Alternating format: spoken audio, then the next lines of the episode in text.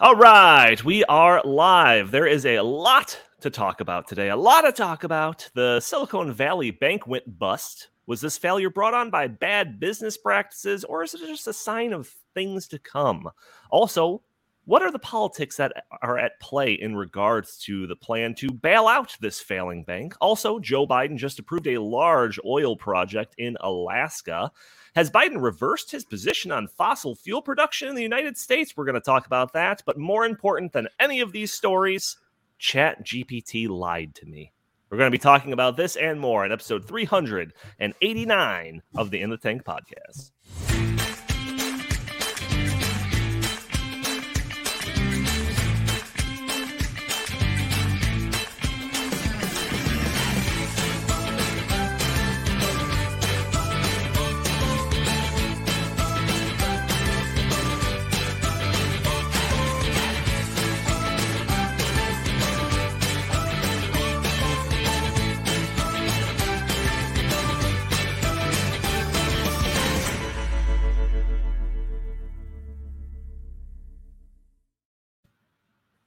Right, welcome to the In the Tank podcast. As always, I'm your host, Donald Kendal. Joining me today, we've got Jim Lakely, VP of the Heartland Institute. How are you doing today, good sir? I'm doing good. Uh, this is uh, the, the week of that March Madness begins, the NCAA men's basketball tournament, also known as the least productive work week in America. Uh, is that uh, that's female college basketball, right? Uh, I hear that's also going on. Yes. Oh, okay, good, good, good, good. also joining us, we've got Sam Karnick. He is a senior fellow at the Heartland Institute and also director of publications. How are you doing today, good sir? Doing fine. Thanks, Donald. How are you? Oh, fantastic. You're a last minute addition. Uh, thank you for being flexible with us as we're kind of filling out the stable for our episode. You're welcome.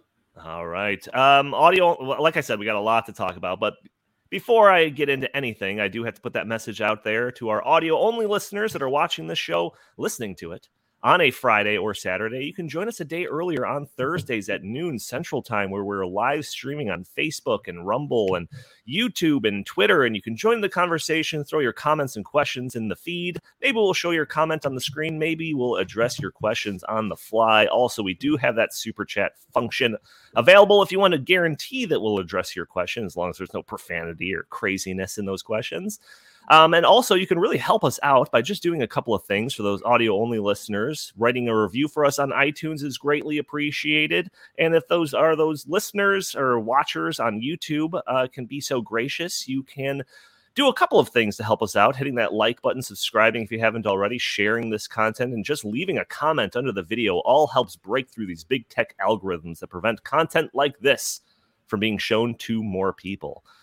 But like I said, there's a lot to get to, so I'm not going to uh, belabor any of these points any longer. I, I want to get immediately to the Silicon Valley Bank, which Jim tells me he has plenty to say. So I'm going to well. open the door to him pretty quickly here. But uh, late last week, I assume people are familiar with this, and, and this is kind of an issue with uh, um, the timing of our show. We we constantly reference this that big news seems to break like either the minute after we end the show for the week or the day after on the Friday. And this past week was no difference. On Friday, Silicon uh, Valley Bank went bust. The bank, headquartered in Silicon Valley, was the 16th largest bank in the country with more than $200 billion in assets. Many of its clients it serves were tech companies like Circle and Etsy and Roku. And this banking collapse quickly caused a, a bit of a panic. People started dumping stock or removing funds from other banks. This led to other banks being strained, including Signature Bank, a New York based bank. A bunch of stories started going around uh, about the fear of contagion and that the collapse of this bank was going to spread across the entire financial system and lead to a and uh, uh, you know like a, something tantamount to the 2008 you know collapse. Is this going to be the lehman brothers collapse of 2023 that whole thing? It's still a possibility you know i'm not i'm not saying that that's been ruled out or anything like that but this fear was used as justification for the government to get involved our favorite thing that the government does Regulators moved quickly. Signature Bank was taken over by the regulators, and the FDIC invoked a system risk exception, which allowed them to guarantee all deposits from the bank. Without this declaration, any deposits over the $250,000 mark, which was the current level of insured money in a, in a FDIC insured bank, would be gone. As we stand today, the banking system is still reeling. A number of bank stocks have tumbled. Some have recovered, but there's still a lot of uncertainty out there. Um, so, this basically brings us up to date uh, into where we are right now in terms of the goings on. Um, now we're left waiting to see what happens next, wondering what uh, what caused this, what was what's going to be the results of this, and uh, you know, you know, where do we go from here? So Jim, comments off the top, and also which avenue do you think we should pursue first in terms of talking about this subject? Well, uh, you know, there's immediately when this happened, there was all this talk like, you know, well, this is a woke bank and wokeness is what brought them down. And then you saw people commenting that that's not true. Uh, but I think by and large, it's mostly true. Uh, and I'll, I'll try to explain here. Um, you know, this is this is the second largest or the second biggest bank failure in history. Um, you know, since 2008, and I think we're going to have you know we may have more, but um, you know what what's important about this? I think one of the big takeaways is that the reason it was actually quite remarkable how quickly Joe Biden stepped in to say, "Don't worry, we're going to save this. Uh, we're going to save this bank." Uh, there was actually an attempt to go to do this the proper way. Um, there was a buyer for this bank, and the Biden administration rejected uh, that hmm. because hmm. uh, f- for reasons, uh, I think reasons to do with uh, wokeness and the agenda of of the potential purchaser that wasn't, um, let's just say, politically correct when it comes to this administration. But uh, this this was a, it's this bailing this out was not like bailing out your local savings and loan you know this isn't this isn't the government coming in and making sure that that everyone who had their homes built by the bailey brothers in it's a wonderful life uh, don't lose their entire savings. Um, i think it's important to stop you know to to do what you can to prevent runs on banks but again this was not a regular bank. The silicon valley bank this bank specialized in investing in startups in silicon valley which is a wonderful thing to do um, but as it as they developed, as the money became easier for them to acquire, um, I think uh, it's actually a shame that Chris Talgo, who's usually on this program, is not here today because he wrote uh, he's taking a PTO. I never would have approved it if I realized when he asked for that or day off that it was podcast day. Um, but the portfolio of Silicon Valley Bank grew exponentially uh, uh, you know, very very quickly. They went from like 15 billion a few years ago to more than 200 billion uh, in, in assets that they were again lending out. But 97% of the depositors at Silicon Valley Bank were above that $250,000 limit that uh, is protected by the FDIC. So this is the richest of the rich. These are millionaires and billionaires who have put poured all of this uh, capital into Silicon Valley Bank, which then was run by morons and idiots who put uh, politics and uh, you know investing in in stupid green energy projects How and put all of that that's right that's right how dare i tell the truth about this bank? Their investments were garbage. They didn't have a risk assessment officer for the last nine months and i guess they'll never have one uh, because they don't really care about that. And if you look at their um uh the, at their statements their last their last annual report um, it didn't really talk too much about how they were uh, responsibly shepherding shepherding people's money they talked a lot about their corporate responsibility and they leaned really heavily into the ESG stuff. We talk about ESG on this podcast a lot. ESG was such a big part of what they were doing. Uh, they bragged about their climate and environmental finance and investment, their climate and environmental risk management, their climate and environmental impacts from operations. So there we go, three of them. Top three, all climate, all climate uh, BS, diversity, equity, and inclusion across our leadership and our workforce and our supply chain and communities, and also community development, financial inclusion, and economic equality. Uh, these are not the things that they should actually be focused on. They should be focused oh, on finding and, and, sound investments in Silicon Valley. Yeah, uh, banking to, to was return... number 12 on the list. yeah, of course. Of course. So, um, you know, and they it's been reported and again in Chris uh, you can go to Red State and look up Heartland Institute or Chris Talgo and you'll find his latest piece I think it was published yesterday that uh, Silicon Valley Bank donated 73 million dollars to Black Lives Matter. They invested um, let's see uh, they committed five billion dollars last year towards quote loans, investments, and other financing to support sustainability efforts. Here we go again with the climate stuff. Uh, and, and and other social justice projects. Billions of dollars they they dedicated to these things, which is easy to do when you think you're always going to have this money that uh, your business plan, which was to buy treasury bills at 0% and then try to put them back on the market um, when they were almost not worthless, but they were, uh, they, they had a hard time finding buyers because um, the interest rates are higher now and you can get them at better rates somewhere else. So, you know, they, they weren't really interested, it seems, in running a bank. They were interested in running a social justice program with other people's money. And the reason one of the big reasons that the that the Biden administration moved in there so quickly to bail this bank out, and they're going to tell you it's not a bailout. It is a bailout because all of these rich millionaires and billionaires are not going to lose their investments. Uh, a lot of them tried to pull it out at the last minute, but they're going to they're going to be made whole. And one of the people that's going to be made whole is Gavin Newsom, the governor of California. He personally lobbied President Biden to bail out this bank, and he has untold millions invested in Silicon Valley Bank, and he's going to be made whole. Isn't that great? Isn't it fun to participate in capitalism when the system is rigged and you could pick up the phone and call the guy who can rig it for you so you don't lose a damn penny? God, that's great. That's yeah. such a great system to live in. It surely is Capital. not capitalism. It's no, capitalism, no? not capitalism. Oh, shoot. It's something right, let else. Me, let me fix my notes over here. All right. Yeah, Sam, I, I want to go to you next because, uh, uh, like, just, just the whole mess that kind of led up to this you know in hindsight it seems like oh it's so obvious like you know these these are all the issues that that ramped up to this. But like surely there's plenty of other banks that are doing all the same stuff that jim is, is talking about maybe not quite to the degree i mean we talk about esg all of the time. And one of the people that have been making the rounds on the different you know media outlets talking about this issue is uh, vivek ramaswamy. He kind of is very uh, in the know when it comes to some of these industries that are involved in this story. And and he talks about how in the lead up to all of this, uh, SVB basically claimed that you know we shouldn't be regulated like every other bank. You know we're we're a unique case. We're very involved in this venture capitalist stuff and these these big tech companies, and and so that that puts us in a special position where we're going to act differently than your average bank. So we shouldn't be uh, you know we we shouldn't be regulated like these standard banks.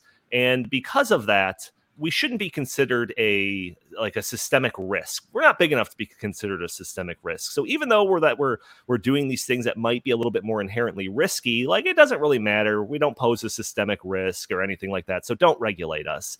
And then all of a sudden they start spiraling the drain and oh no no we are systemically risky and we do need to be bailed out. That that's the that's the this that's the uh, kind of the narrative that Vivek Ramaswamy is talking about all on all of this. And to me, that's just like that's like the most like cronyist. that's like the most cronyist way to operate a system that I can imagine. But what are your thoughts on this? Well, we're always told that uh, regulation is always for the good of the uh, society and for the regular people. That they'll, you know, make sure that the water's clean and the air is clean, and and all those wonderful things and make sure that your money is safe in a bank and so on and so forth. But one of the major outcomes of regulation, and it seems to be one of the great impulses behind it, is the ability for government then to create winners and losers. So, what they'll do is they'll use the regulations to uh, put down uh, uh, efforts that they don't like uh, or people that they don't like, which is generally because those people don't like the people who are running the government and are not giving them money. So what they'll do is they use regulations in this, uh, you know, in this sort of unfair fashion. Uh, they'll they'll decide you're on our team, and so you're good to go. Whatever you want to do, that's okay. We look the other way, and they say you're on the other team, uh, and so uh, I'll go on the floor of the Senate and say that you're despicable scoundrels for airing footage that uh, would have been considered heroic uh, if it had been done on the other side. So that's really what happens here. Is it is just massive cronyism.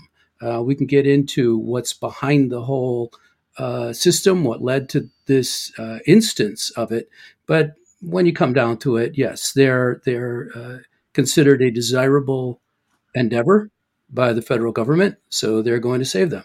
So, other... Sam, I have a question for you, real quick. I mean, mm-hmm. uh, along that sure. point, I mean, only I, I, read yesterday that only one member of Silicon Valley Bank's board of directors, Tom, a guy named, by the name of Tom Kim, Tom King, had a career in the financial industry at all. And all the other members of the board of directors just happened to be donors to Hillary Clinton, Nancy Pelosi, and other Democrats. So when you're talking about, you know, crony capitalism, it doesn't get more crony than having the entirety of the control of this bank with billions of assets to shower around, all controlled by big Democrat donors.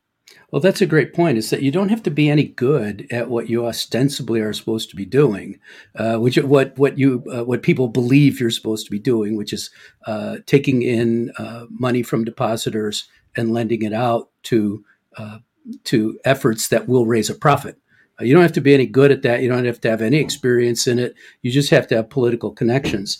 That's where we've been at for a long, long time. And in the 21st century, it has just amped up. It has gotten worse and worse. And we are in a, a simple crony situation right now. Uh, I saw a comment up here. Somebody saying, "Well, what is uh, SVB's ESG score?" So I was just trying to look that up while you guys were talking, and uh, I'll have to double check to see what timeline this was given. But according to some MSCI analysis, they gave the bank an A. so oh wow!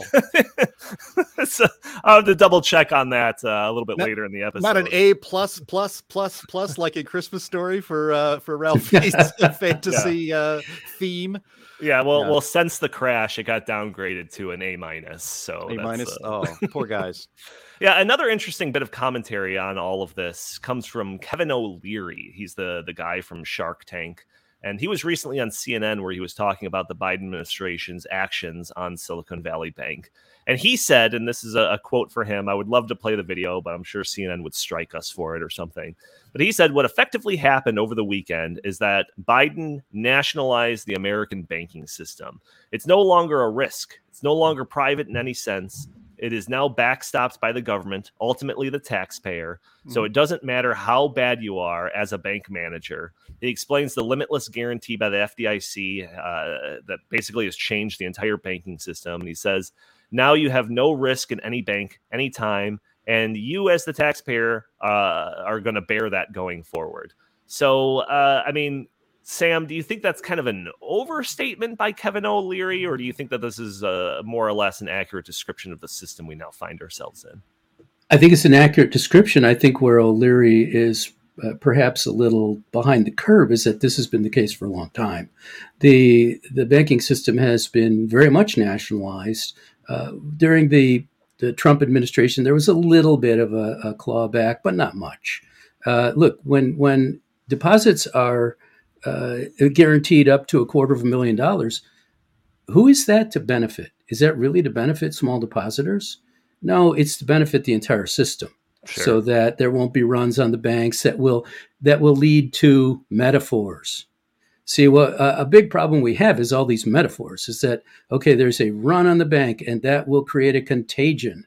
So I don't know how run running creates contagions, but I do know that it is not a contagion. It is uh, a, a, bunch of people doing things based on what they perceive to be their best interests.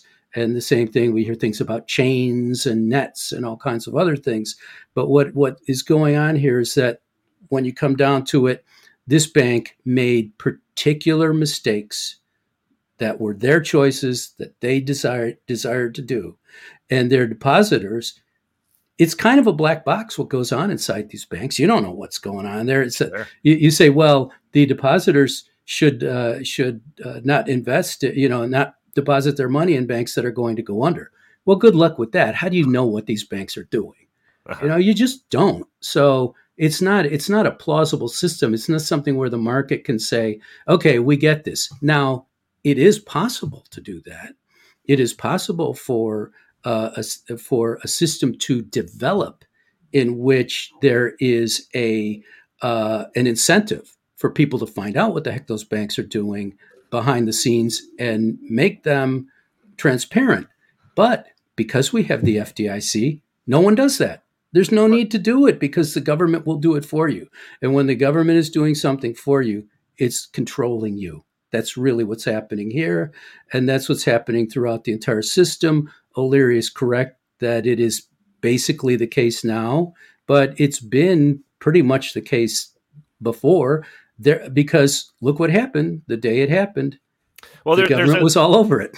There's a good rule of thumb now that makes it a little bit more transparent. The higher the ESG score, the more likely that they're doing games like this. But uh, you know, I, that's not financial advice, anybody. Um, I see a comment in here from Harry R that says the insurance limit of 250,000 hasn't been changed in over 20 years. I don't think that's the case. I thought it was changed from 100,000 to 250,000 in the aftermath of the uh, 2008 crisis. I could be wrong, but I think that is the case. And then the suggestion now is that it's not a $250,000 limit; it's infinite. Yeah, At least it was right. infinite in this in this case. And and sure, oh yeah, no, it's just this special case. Yeah, right into the next special case. Let me jump J- in here, Donnie, for a second, because one of the things that's going on here is that, yes, it, it doesn't really matter what the limit is. The fact is, the limit creates moral hazard on its own. However, the, the important point here is that what this does, and you, you can look at it from, from the, the perspective of the current situation. You got the what the 16th largest bank in the, the country, uh, basically going under. Well, what we've had since 2007 and 2008, uh, the response to it is the consolidation of deposits and uh, economic activity in fewer and fewer larger and larger banks. Mm-hmm. And this is easier for the federal government to control. So when you have just a few people you have to jawbone, it's a lot easier than having to jawbone a whole lot of people. Plus, when when you have just a few people that you have to corrupt, it's a lot easier than having to corrupt everybody. Mm-hmm. Because, as you said, now, when they make these investments and they're based on ESG and DEI and other considerations that don't, uh, and, and global warming, things like that, that are not truly uh, uh, connected to the what are the best uses of resources, which is what is going to make you the most money ultimately.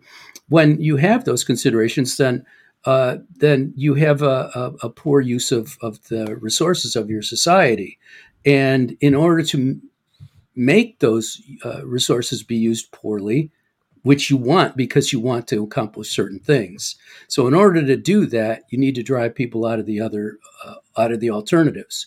And so that's why it's great to have, for from a government perspective, to have this kind of concentration into an oligopoly. And that's why it's creating oligopolies throughout the the econ- economy and has been doing so for decades.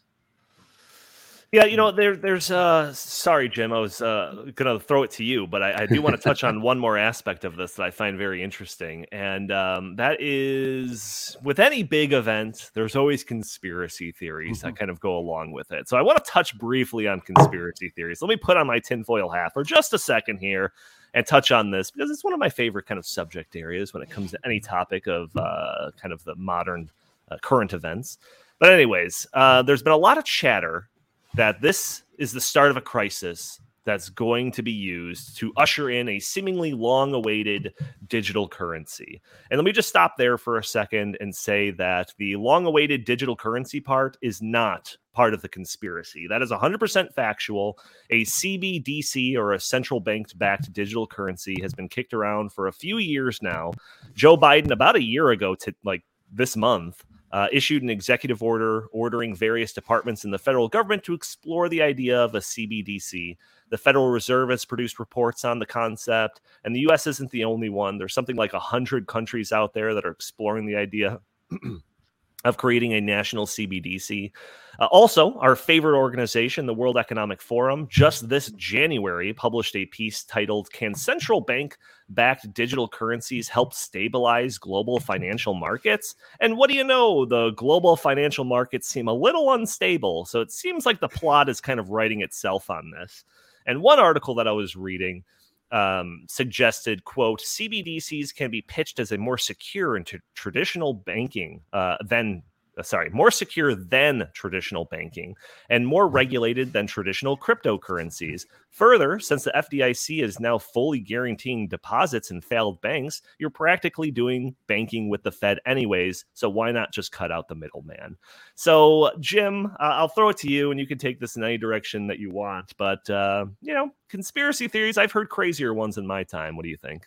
Well, I think we talked about it uh, at the time. It was two years ago that uh, th- actually the first nominee by Biden for Treasury Secretary, Secretary was not Janet Yellen. It was that Saul Omarova uh, woman who's right. a socialist, That's right. That's right. and and she, yeah, as a, as a good socialist, she wanted to consolidate all of the banking even even more so. What's the ultimate gain with the, the ultimate uh, result of basically having a centralized, you know, Uber bank uh, and, and then get rid of all these community banks and all these other banks. So there would be no JP Morgan Chase or Citibank or Bank of America or Wells Fargo, you know, and that's where the, you know, the centralized digital currency idea um, would ultimately happen. And if we end up with a, with a federally controlled digital currency, that's the end of economic freedom, period. Um, we, we live in a, we- a, society in which private investment and your desire to do whatever you want with your own money uh, goes completely out the window. But uh, you know, the instinct of this administration was to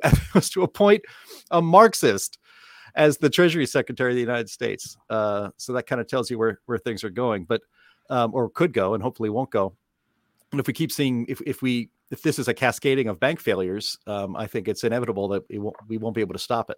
Uh, but uh, what- another point I wanted to make was that um, you know, S- Silicon Valley Bank, this is going to tie this into climate and energy, which we like to talk about a lot on this podcast. Uh, SVB had boasted on its website of um, having 1,550 climate tech and sustainability clients in its portfolio. 1,550 climate green, and that would be green energy and uh, and climate nonsense and sustainability stuff.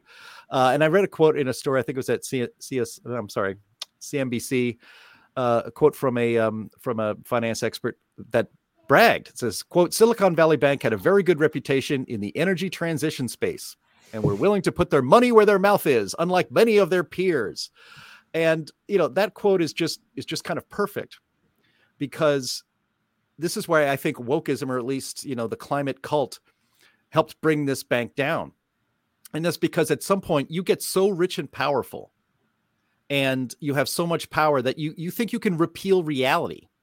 And they were taking investor money and they were pouring it into these failed ideas like like green energy and and sustainability and all this stuff. Uh, they refused and they again they brag about this stuff just like the, the world economic forum brags about stuff on their website then you know quietly it goes away silicon valley bank bragged about that it would never invest in a fossil fuel company even Joe Biden says we're going to need fossil fuels for another 10 years. Fossil fuels is actually a fantastic investment because we always need it and the demand for it continues to grow. If you want to get rich, invest in fossil fuels. But because they put um, virtue signaling and sustainability, whatever that means, and the climate cult ahead of actually sound investments for their for their investors, for the people who have their money, they won't invest in fossil fuels. They didn't want to invest in munitions like defense contractors because that would that would lead to more war. While the administration is trying to start World War three you know, I'm not for war, but if you want to make money, you might want to. There seems to be a lot of war going on. You might want to invest in some of that as well. Uh, and so they're they're just again, you get so you get so powerful. You think you can repeal reality. You think you can bring about the future that you want to have, and you know, we we've gone from the Obama era where you know, uh, you were the you know we are the ones we were waiting for, right? Um, be the change you believe in, and now we've put in in control of trillions of dollars in our economy globally. People who think the only thing stopping us from the utopia that we want to get to is the fact that the private sector won't invest in this stuff. That the reason we don't have um, co- co- complete net zero is because the financial system will not invest in wind or solar. Now, it's one thing if you wanted to invest in, say, a company that is trying to figure out a way to make a turbine that is spun by wind that is exponentially more efficient so that it doesn't matter that it's only actually generating power 25% of the time at best. The, the maybe the turbine is so efficient that you can get by with that and replace the energy needs we have now. That would be arguably maybe a good investment. But they're not investing in, in, in advancing technology like that. They're investing in these companies that are um, in league with the government to build wind farms all over the country and offshore, uh, and because it's mandated that we have to get our power from these things. So it's an entire crony, especially with the climate stuff. It's an entire and green energy, an entire crony capitalist system that these powerful people figure we're going to make money on this, even if it doesn't work, because the government is making us do it. It's making the country transition to this, and so you know they have moved beyond that and say. Uh, uh, uh, I like to think like they they sit around maybe and have a and have a, a glass of brandy or something, and they think, hmm, we can make this work, but only if we really invest a lot of money in this. And as long as the government continues to mandate the stupid green energy stuff, uh, and and subsidize the the the companies that make wind turbines and make um, you know build solar farms and all that stuff, uh, you know it's but it doesn't work. You run into reality. The reason um, we're not going to get to net zero is because we will die with that. The economy will collapse and people will die. We cannot run this society on sustainable energy systems. And in fact, you even see it now in Europe. I think the UK saw it this morning.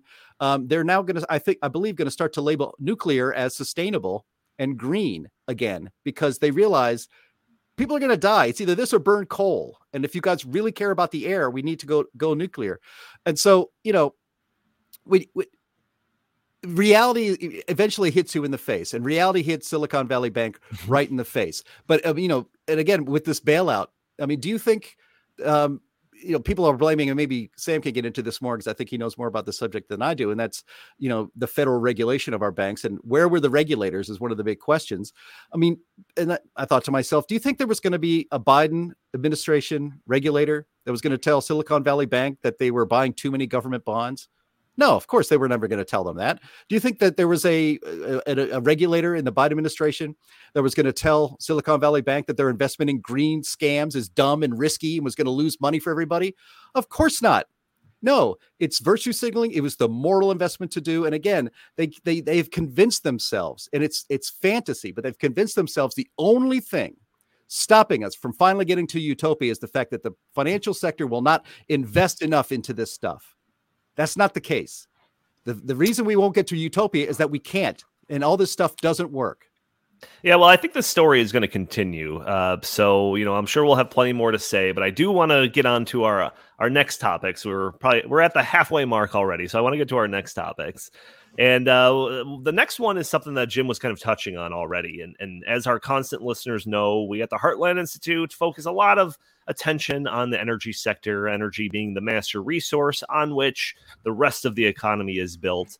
And since Joe Biden was elected, we've extensively covered his actions of his administration to undermine America's energy sector. Uh, I mean, he told us during his presidential campaign that that was his plan. I don't think we have to play the clips again. Jim already mentioned one of them, but him talking about uh, you know having to to phase out fossil fuels. We're going to phase it out, you know, on the debate stage, or his promise during a rally that he was going to end fossil fuels. Read my lips, or whatever he said, and a number of other statements. And true to his words, his actions so far as president align with those statements. And um, you know, we we've also covered statements and actions by him that kind of seem counter to this. I remember just a few weeks ago, I think Jim, you already mentioned this too. Maybe it was a few months ago. Um, I think it was during the State of the Union address where he, Biden conceded that we are going to need fossil fuels for another like multiple decades or something like that. Well, Biden's latest actions might be his most pro fossil fuel move yet, at least from a surface level perspective. On Monday, Biden approved an $8 billion plan to extract 600 million barrels of oil from federal lands in Alaska. This is being referred to as the Willow Oil Project. And before you get too excited, Biden already promised that all of this oil is going to Ukraine. I'm joking. I'm joking, everybody. Uh, but yeah, this move seems completely, uh, it contradicts completely his held positions and those positions of the climate change alarmists. Um, you know, we're already three to four years into AOC's 12 years to doomsday timeline. And I'm no math whiz, but I think that only means that we have eight to nine years before we're all dead. So you might expect the Greens are livid about this uh, decision by the Biden administration. There's already been a lawsuit filed by a coalition of environmental groups challenging the administration's decision. So, uh, Sam, do you have any just kind of off the top comments uh, about this decision by the Biden administration to approve seemingly such a large project in Alaska? This looks like Biden's Sister Souljah movement or uh, action. Do you remember that Sister Souljah uh, when Bill Clinton was first running for the presidency in uh, 1992? Uh, he, he came out. well, you must know history, Donnie. You seem to, you seem pretty good at that.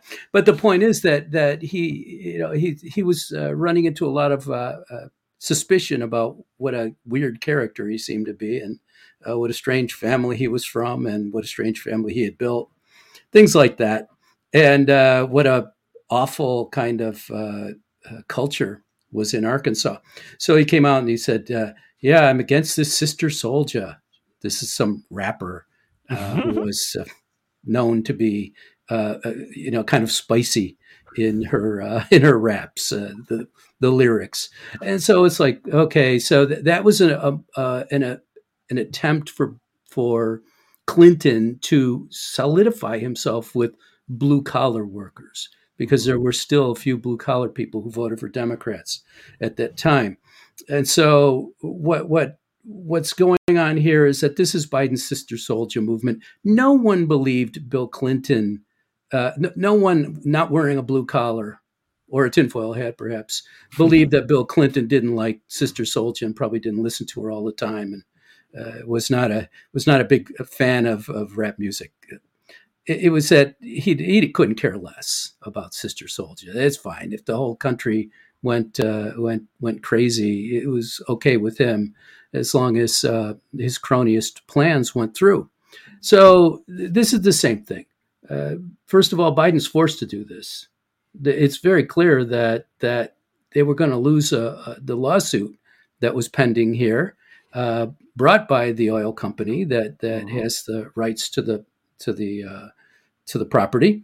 So what happens here is that that Biden says, uh, you know, to himself, "Hey, look, I've got an opportunity here to uh, have a Sister Souljah movement. I can tell everybody, yes, I'm a practical guy. I, I, I recognize." Uh, d- uh, that, that that we we're in a transition. We're not already there yet. It's not 2030 yet. We've got a full seven years to go. So we can uh, pump some oil out of the ground and it'll be okay. And then, and then, of course, the great thing about this is just like when Clinton criticized Sister Souljah, he got a whole lot of heat from the left. People were saying, that Bill Clinton, he's too conservative. And Bill Clinton saying, yeah, throw me in that briar patch. Please, I love it. So what happens here is that now you've got far left people like, uh, you know, the whole, the usual suspects and all the environmental groups saying, this is terrible. Biden has just sold us down the river. This is awful. And and normal people hearing that will will say to themselves, "Wow, that Biden's okay. He's running a middle ground. He's in the middle of the road, right between the crazy lunatic conservatives who would who would just absolutely pave over all of Alaska and you know kill all the polar bears with with the clubs." You know and then uh, and then he's got uh, uh, on the other side he's got people who would say oh you can't do anything. You have to you have to you can't burn anything. You're just going to have to i don't know burn grain in your stomach in order to heat your body. Mm-hmm. so it's so he's i'm right in the middle. I'm the good guy here. These people are all crazy and they're evil and and you know you got your mitch mcconnell's of the world what is he even up to that that bad guy so uh, so uh, this is his sister Souljah movement a, a, side note I would not recommend using a club to go after polar bears. You probably yeah. need something like an AR-15, but yeah, uh, you, might, you, might, need a little bit more firepower than you that. You can't get those. But maybe clubs are clubs are great. Clubs are great for seals, but not so much yes. for. Maybe you could get an assault Jim, club. Jim, you were shaking your head during some of that. I think that's kind of the main, like the narrative that's out there that he's doing this to try to present himself as some moderate. He's not a radical. Uh, you were shaking your head. What, what's your bone to pick with those statements?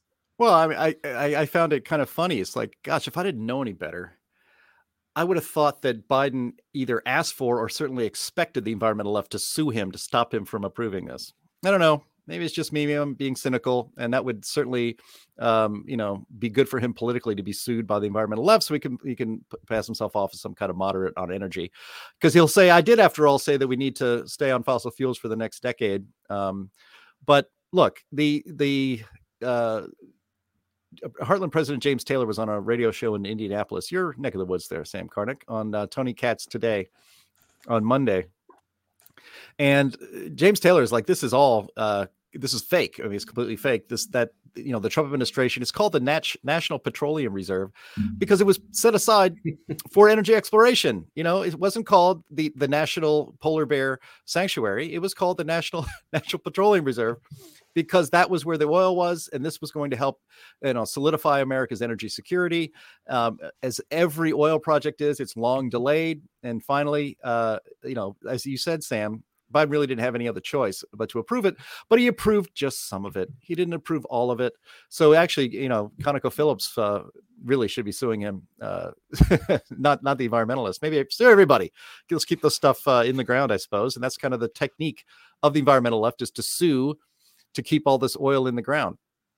But uh, the analogy James Taylor made, based on what we could be getting out of the National Petroleum Reserve and what we what the Biden administration is allowing us to get out of the petroleum reserve, he said uh, it's kind of like you're starving on the street and you see a, a rich man come by with a loaf of bread. He tears off a tiny little crumb, throws that to you, takes two bites, and throws the rest in the garbage. Uh, it's a complete waste. I thought that was a really, really uh, vivid analogy. Uh, look, the it's it's amazing. I'm actually shocked that ConocoPhillips is still even wants to do this. Uh, I suppose you you know you are an oil company. You really need to exploit oil, especially in your own country. But when the Biden administration says to the oil companies, this is this is more proof that we're run by morons.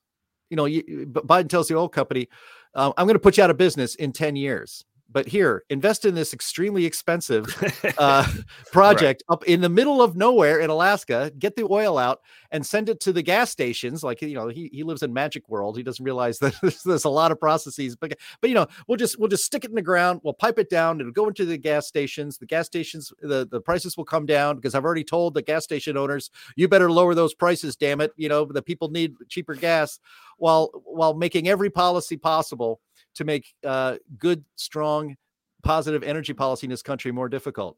Uh, you know, so not only that, but the Biden administration, while uh, allowing a little bit of this to be exploited, shut off another, you know, 10, 13 million acres of, uh, of places where oil is off from drilling.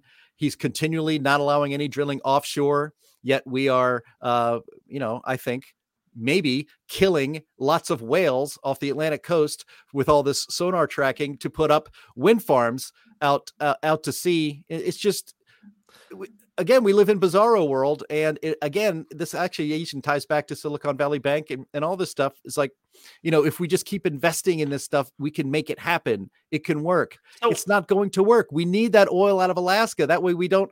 We should be. we should. Gosh darn it! It wasn't that long ago. You have to remind yourself when Donald Trump was president, we were exporting energy from this country. And Europe would not be would not be beholden to Russia if we continued down that path. To to and and there's nobody who gets energy out of the ground cleaner and more efficiently and more profitably than the United States. And we are we are killing ourselves economically and energy policy wise for an ideology that is a complete cult. So so why? Very very con- concisely, why did Biden do this? Because I see, I see uh, in this New York Times article that I'm reading, it talks about ConocoPhillips and how they've had the lease on this project for decades. Yeah. And according to this piece, they said that uh, they have like all the rights in the world to to do it. It's like essentially a contract, and if the administration broke that contract, they'd be in a position to be compensated to the tune of like five billion dollars or something. Yeah, five billion dollars, according to that article. But like, right. does this does this jive with you? I mean, five billion dollars. So what? The government spends that in its sleep, literally. Uh, like, and and to stave off the world's demise because of climate change, like I wouldn't figure the government would even flinch at that. So why? Very concisely, why did Biden do this, Jim? I think because the government was going to be sued for five billion dollars, and like you said, they could just print it and send it digitally to them. But would you rather collect taxes on the uh, on the company when they're extracting oil, or pay them to not extract oil? Um, mm. I think you know, that's a pretty easy call. Yeah, yeah, I think there is definitely some political calculus that's going in on all of this. Well, it's not going to work. I, I, believe that too, I but I don't think anyone's going to buy it. Sam, I, I want to give you Biden... last. I want to give you last words on this uh, because I do have one more topic I want to get to. Good. I don't think the Biden administration cares much about uh, taxpayers having too much of a burden on them and certainly $5 billion, as you said, Donnie, is nothing. I think that what's going on here is the lawsuit was becoming ripe. It, there, uh, a decision was going to come at some point soon. Uh, and Biden simply, they, they made a calculation that we can uh, give with the right hand and take back with the left uh, so that uh, we'll, we, we can please everybody. Uh, everybody will take some bit of it f- from it that they like and that's what makes for a great Sister Souljah movement is that uh, motion is that everyone will see what they want to see. And yeah. so he comes off as a, as a good guy. That's the whole that's the whole technique of being the blue collar democrat.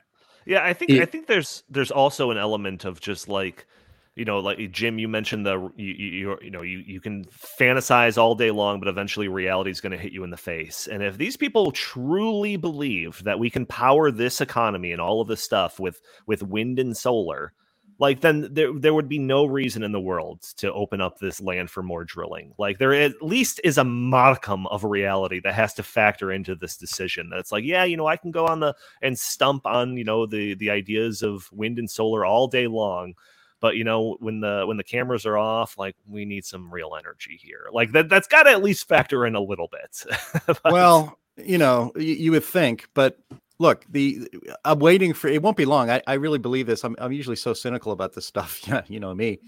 But I, i'm waiting for the i think it won't be long till the reality of, of, of us basically converting our entire personal vehicle fleet to electric. Uh, that's yep. going to I think, very quickly come to a head. So we're going to need that uh, oil. We're going to need to refine gasoline in this country to keep people on the road, to keep goods coming and going. I mean, uh, you, I still can't believe that we're we have to have this conversation. That it is impossible yeah. to convert uh, our current fleet of vehicles commercial and personal into all electric within the next hundred years we couldn't sure. do it and yeah, so um, i think that reality is going to be hitting people in the face real fast yeah, no doubt, no doubt. Um, all right, uh, there, there's one more topic I want to get to. I want to make sure that I have plenty of time to get into this because as as Jim knows, actually, Jim, you said this to me when I was telling you about it the other day. You're like, "Wow, Donnie, I don't see you get too upset about certain things, and you seem to be really upset about this uh, this topic." And uh, it's true. It's true. I'm a very go with the flow type of a guy, but this story has absolutely irked me in multiple different ways. So I want to get into it here. Um, so, as many of you listeners know, I am deeply interested in futurism and new technology stuff. And when OpenAI dropped their Chat GPT program just a few months ago, it blew my mind. Uh, I insisted we dedicate an entire episode to this new artificial intelligence. We talked about how powerful the AI was and how it was going to reshape the economy in the future. And don't get me wrong, I still feel that way. And I still regularly use ChatGPT in my day to day life for a whole host of different reasons. Um, I'm also very aware of the potential repercussions of artificial intelligence, everything from potential job disruptions to a Terminator kicking down my door one day. Anyways, uh, something happened to me the other day that left me absolutely shook. So I was doing some research on this uh, Silicon Valley bank and the I was listening to a clip of the Vivek Ramaswamy who was talking about the the thing that I had mentioned uh, attributed to him at the front end of this whole conversation that SVB in the past had said, "Oh no, no, we shouldn't be regulated like normal banks. We should we're not systemically risky or anything like that. So you don't regulate us and all of that." So I started Googling to find support for that statement and find some articles that would support that. That, um, but you know, as Google does, it only it kind of front loads all of your searches with just kind of the the news of the day. And obviously, Silicon Valley Bank has a lot of news of the day. So I couldn't find any articles that like predated like a week ago. So I, you know, was working with it and trying to find stuff that was just earlier, setting the timelines and all of that in my Google searches, but I was still having trouble finding these articles. So I thought, hey, we're in the future now. Let me just ask ChatGPT. So for those audio only listeners, uh, I am going to pull up my actual transcript with ChatGPT and show you the um, the back and forth that I had with this. So, Andy, do you have um, the the part one? I've got two parts. Okay, so um, let, us go through this. So I say, hey, ChatGPT, can you find me examples of people making the case that Silicon Valley Bank is not systemically important? And it goes through and gives me a whole bunch of information about arguments that would determine whether or not a bank is considered systemically uh, risky or not, or anything like that. And I thought, okay, this is interesting, but like I want sources. So go down to my next thing. I said, can you find me examples of people making this case? And says, "Oh yeah, sure. You know, here here's some more information." And it says, "Here is uh, in a 2017 article in American Banker, for example, industry experts suggested that Silicon Valley Bank size, blah blah blah. Similarly, a 2019 op-ed in The Hill, authored by you know some guy, argued this, that, and the other, and a whole bunch of different stuff." So I'm like, "Oh, fantastic! I'm going to find those articles." I couldn't really find them. Go back up a little bit.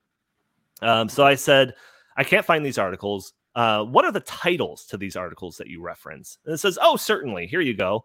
The first title is Why Silicon Valley Bank Isn't Really Systemic, uh, a Systemic Risk by Ian Carr, an American banker, published in October 11th, 2017. And the second one, here's the title, here's the author, here's the publication, here's the publication date.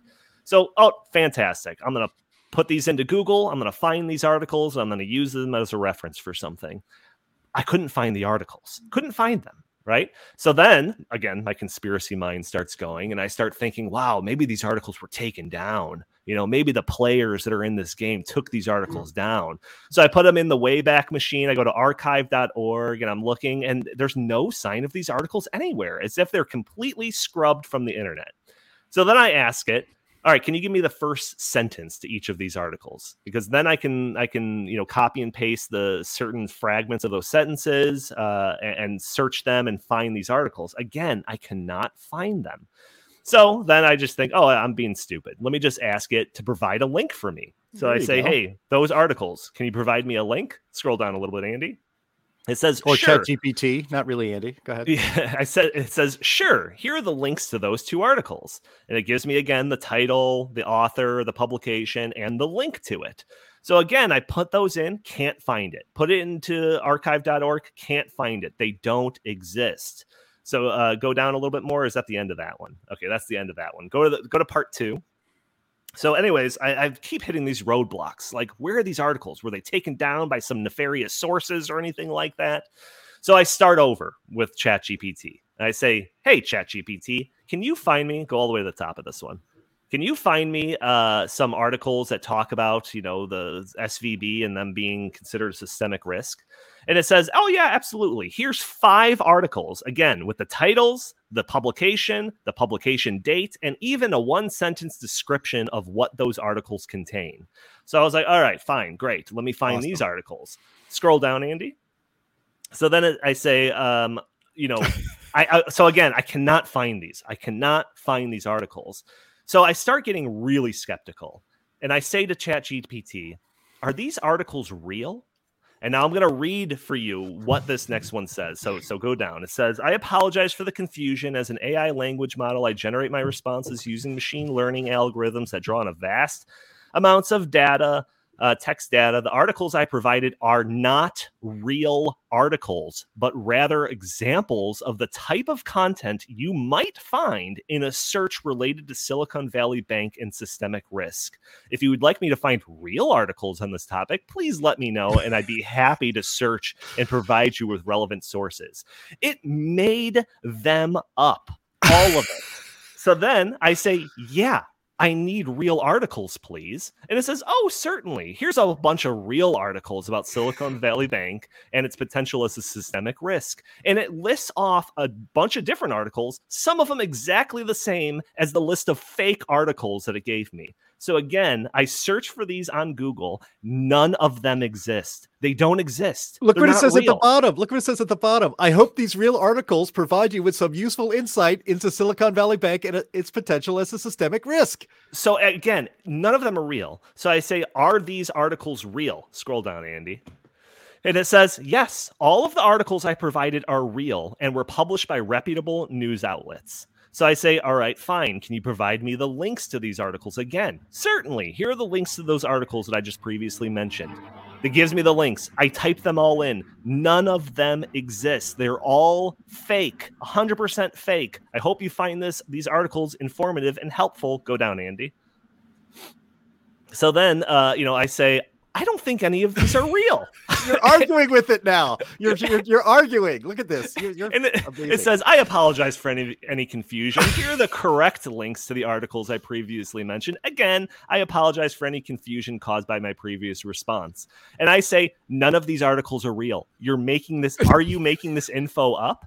And it says, I apologize for any confusion. It appears as my previous response contains some incorrect information. I can assure you that I'm not making up any of this information, and I will do my best to provide you with accurate and helpful responses. Here are some real articles about Silicon Valley Bank and systemic risk. It gives me more articles, it gives me more links, and they are all fake. They're all fake. So then I say, This is all fake. Why are you lying to me? it says, Oh, I apologize. And and you know, maybe there's some fake information in there, but I'm just conveying you information uh, you know, like I apologize if there's any misinformation in those articles. And I say, no, it's not that these articles contain misinformation. It's that the articles don't exist at all. You made them all up completely. And again, it apologizes and, and says, nope, these are all real. Trust me, they're all real. They're not real. I looked them all up. It made up the headlines. It attributed real authors to them. It hmm. attributed real publications to them and generated fake links. It was all fake. All of this is fake. And it told me multiple times throughout this conversation that it was real. It assured me that it was real. It was lying to me, lying to me. So this is just like got me on tilt, got me on tilt because at first I was kind of disappointed you know, I've been talking this thing up and how this is some great, you know, thing of, of technology, artificial intelligence. It's mind blowing. It's revolutionary. It's going to be helpful in all these different capacities. And then it's fallen so short of the mark. So at first I was disappointed. But then the more I talked about it and the more I argued with it, the more I got like horrified by this and that this was just this wasn't some mistake this wasn't a shortcoming or something like that. Maybe you can call it that but it was lying to me. It was flat out giving me fake information and reassuring me that it was real. And now you know you might be able to uh, kind of dismiss this and like well this is more or less a prototype of chat gpt uh, and I had this conversation with uh, our producer Andy, and he did a little bit of research, and he sent me an article talking about uh, how this is kind of like a known thing, and that uh, you know ChatGPT has been known to kind of give fake information like this. And you know, I thought maybe it was just like the bias of the internet giving fake information or something but uh, not generating completely fake URLs for me and fake sources and all of this and telling me that they're real. I never thought it was that bad. So, anyways, in this article, it talks about how ChatGPT 4, the next version of this, was just released, and it promises to be, you know, 10 to 20 times better than version 3, and it could do things faster, more things, more more accuracy. And in this article, uh, it refers to these issues. The lingo that they use to refer to these lies is hallucinations. So the AI will hallucinate. It's a, it's just hallucinations. So according to this article, the AI's hallucinations is a known issue, and that they're trying to deal with it. And apparently, this new version of ChatGPT, ChatGPT four, uh, is being trained in a way to reduce hallucinations or lies uh, not eliminate them, because I'm not even sure that that's possible, but just reduce them.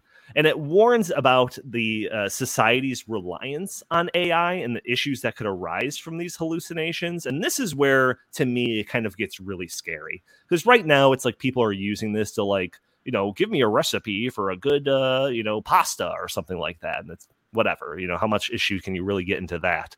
but but we're moving towards a, a, a timeline where more and more we're being uh, um, more of the things that we rely on are being incorporated into uh, AI is being incorporated into that. Google just released an AI that might one day serve as a digital assistant to medical professionals, providing insight into what a potential diagnosis might be based on somebody's symptoms. Uh, we talk about self-driving cars on this and that has levels of ai that allow them to work and surely the amount of ai incorporated into those will grow as the amount of self-driving cars that are on the streets and how they interact with each other.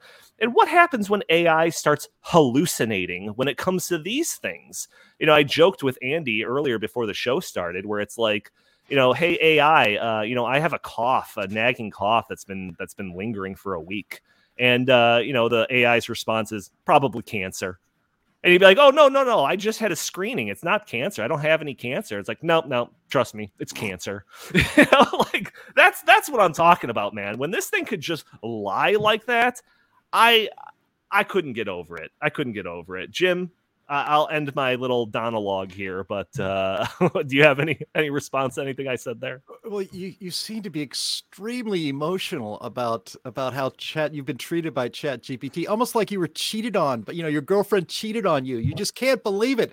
I can I I can see you screaming at the at the screen. Stop lying to me, Chat GPT. Stop it. You're a liar. I've seen you. You're cheating on me uh, you know, at least you didn't ask it to open the pod bay door. I mean, if you'd done that, that would have been, and it said no, then we'd really be in some big trouble for sure.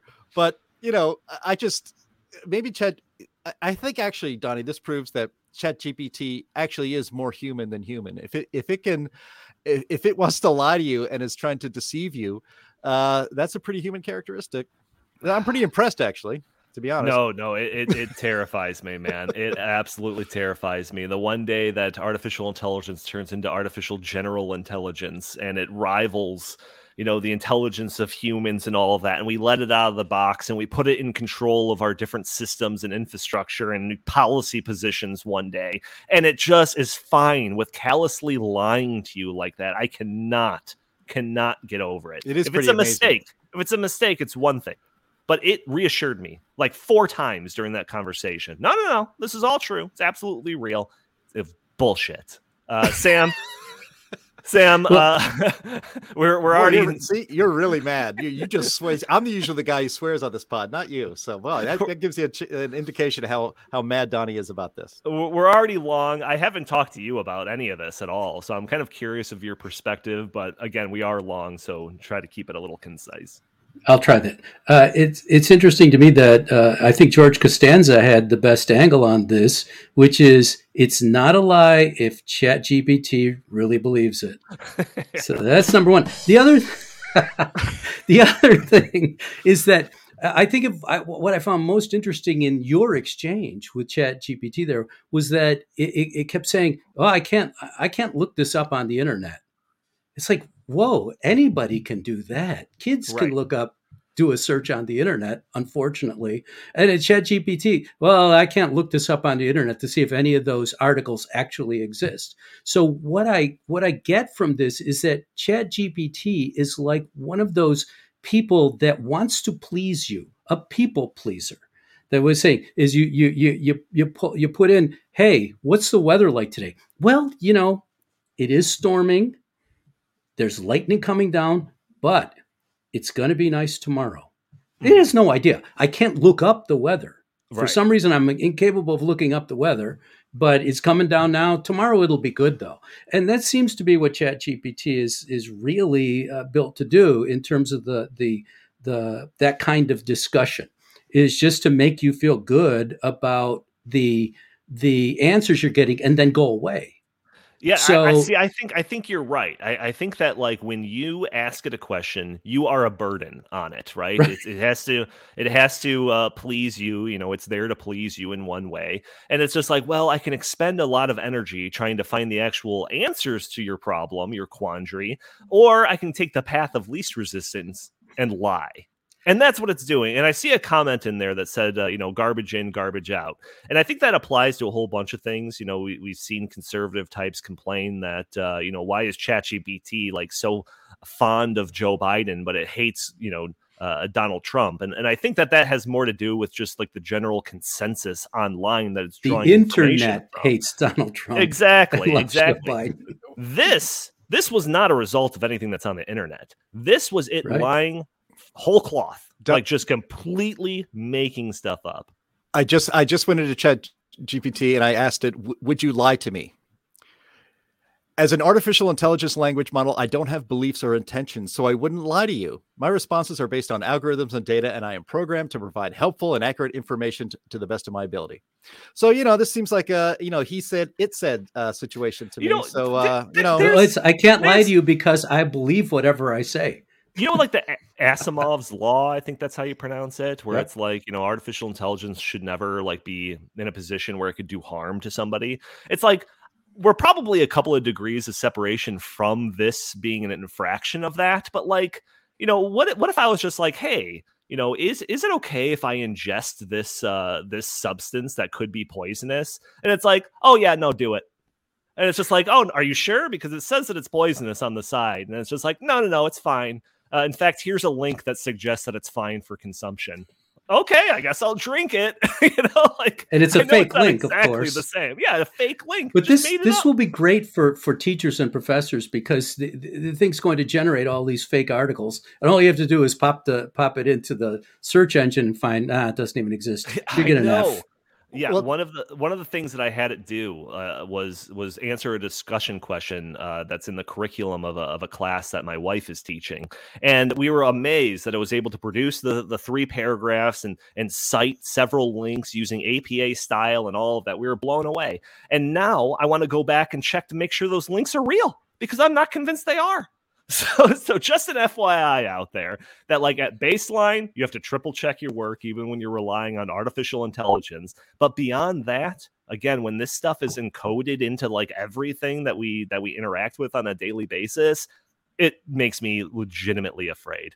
Jim, I'm gonna give you final words. We're already five minutes late. Uh, take it away.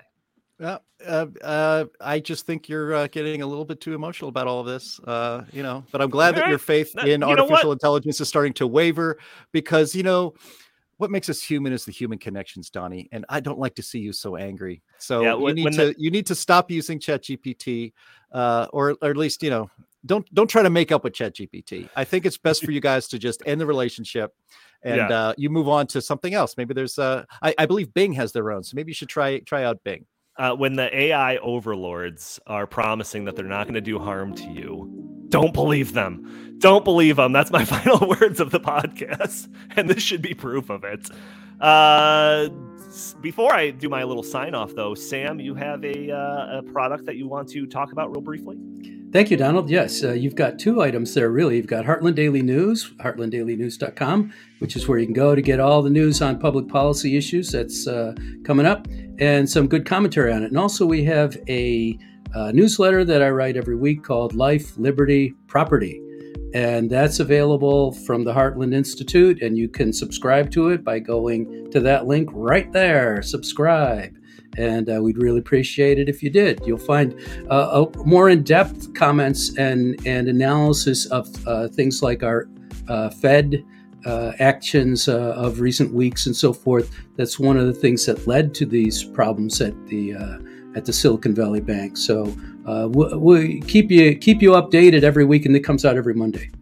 All right, fantastic. Uh, listeners, I want to thank you for joining us for this episode. Join us every week for a new episode of the In the Tank podcast. For those audio only listeners that are catching the show on a Friday or later, you can join us a day earlier on Thursdays at noon Central Time, where we are live streaming the show on Facebook and YouTube and uh, Twitter and Rumble. You can join the conversation, throw your comments and questions. Maybe we'll show your comments on the screen. Maybe we'll address your questions on the fly and also help us out by just doing a couple of things for those audio only listeners leaving a review for us on itunes would be greatly appreciated. For those watchers on youtube and rumble subscribing hitting uh, the share button hitting the like button or even just leaving a comment underneath this video all helps break through those big tech algorithms that prevent content like this from being shown to more people.